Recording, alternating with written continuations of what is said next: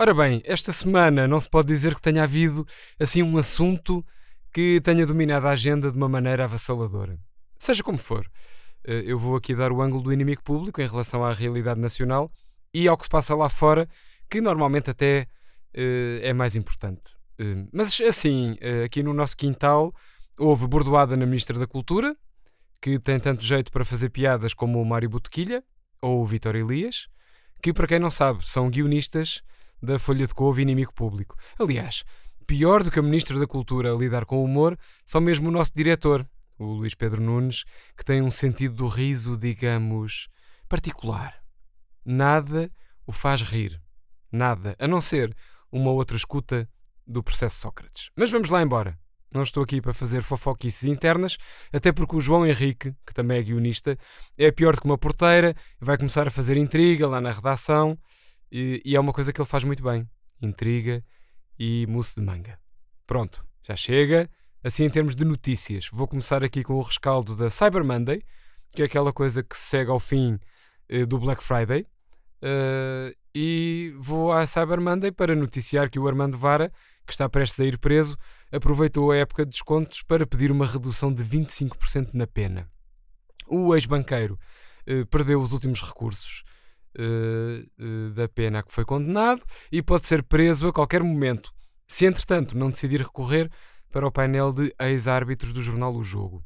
O Vara, uh, digamos, está um bocadinho desesperado e aproveitou a Cyber Monday para pedir um desconto de 90% à Justiça, mas depois já disse que se dá satisfeito com 50%, vamos lá, 40%, 25%, 25%, pronto.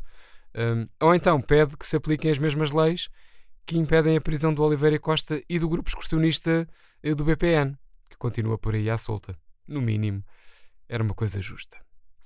Agora, um bocadinho de fofoca uh, sobre a famosa Graça Fonseca. Isto porque os jornais acharam ótimo estarem em Portugal e assim não tiveram de ouvir a Ministra da Cultura que estava em Guadalajara, no México. A Ministra foi à Feira Internacional do Livro e contornou o tema das touradas, dizendo eh, que uma coisa ótima de estar em Guadalajara há quatro dias eh, é que não via eh, jornais portugueses. Isto, no fundo, é uma variante da famosa tirada do Rui Rio Ich weiß nicht, was Sie sagen.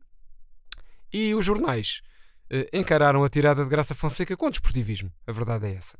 E num comunicado comum, redigido pelo inimigo público, porque nós também fazemos parte disto, dos jornais, no comunicado comum uh, dissemos que uma coisa ótima de estarmos em Portugal é o facto de não estarmos em Guadalajara, até porque cá também há tequilha e restaurantes chamados Pistola e Corazon ou Um Poco Loco.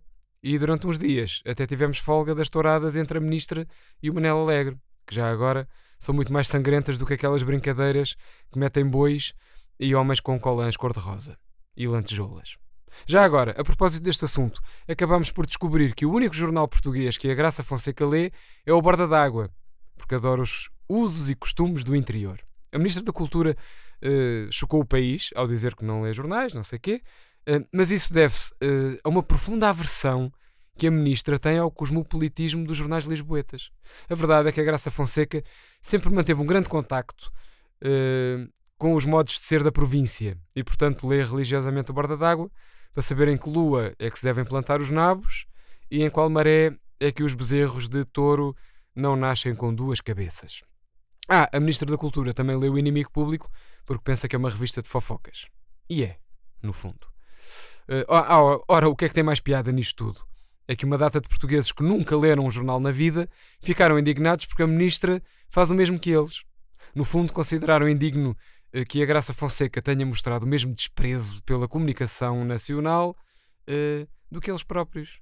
É? O que se passa é que os portugueses pagam os governantes com os seus impostos e, portanto, esperam que esses governantes sejam exemplares e que façam tudo aquilo que os próprios portugueses não têm paciência para fazer, como ler jornais, respeitar o próximo, uh, gostar de imigrantes. Agora, esses portugueses têm imenso medo que a Graça Fonseca venha dizer nos próximos dias que, sei lá, uh, que o António Lobantunes é um chato. Isso é que era o fim do mundo em cuecas. Com ou sem velcro.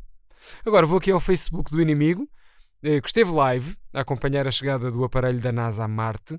E fizemos isso em boa hora, porque a sonda da NASA chegou ao planeta vermelho e encontrou mais armas de tancos. A sonda InSight chegou esta semana a Marte e acabou por pousar em cima de vários caixotes de munições e fisgas roubadas à nossa tropa. Uh, foi uma sorte, porque já a Curiosity, que chegou a Marte em 2012, encontrou lá o Marcos Mendes a comentar não sei o quê. Explicou-nos uma fonte norte-americana. O antigo ministro Azeredo Lopes já reagiu, em exclusivo para o inimigo, e garante que, no limite, o planeta vermelho pode nem sequer existir. Olha, pelo menos da Terra não se vê. Essa é que é essa. Bom, está na hora de ir à edição em papel do inimigo, a nossa verdadeira coqueluche, eh, e a edição desta sexta-feira anuncia que a vaca voadora do Costa está a pensar em emigrar. A verdade é que a vaca socialista está desiludida. Eh, além de nunca ter percebido porque é que os bovinos foram preteridos pela proteção civil, que apostou tudo nas cabras sapadoras para a limpeza das matas, eh, mas para além disso, a vaquinha cor-de-rosa lamenta que o Costa nunca a tenha abordado com uma expressão de absoluta felicidade e a dizer Olha a vaquinha, olha! Como o cavaco fez há uns anos nos Açores. E cereja no topo do bolo, diga-se a verdade. A vaca voadora acaba de saber que paga quase o triplo dos bovinos espanhóis na fatura da eletricidade, o que significa que o Costa está praticamente a empurrar os bovinos para a imigração, como nos tempos áureos de Passos Coelho. Nós no IP eh, tentámos contactar a vaca aeronáutica, mas a bichinha esteve indisponível porque viu sem querer o vídeo do matadouro eh, Bayern-Benfica e ficou deprimida. Pronto, agora é esperar que passe e que não emigre. Bom, assim termina o nosso mundo, ou seja, o podcast desta semana. O meu nome é Pedro Vieira e regresso eh, daqui a sete dias, se a Ministra da Cultura deixar. Abracinhos.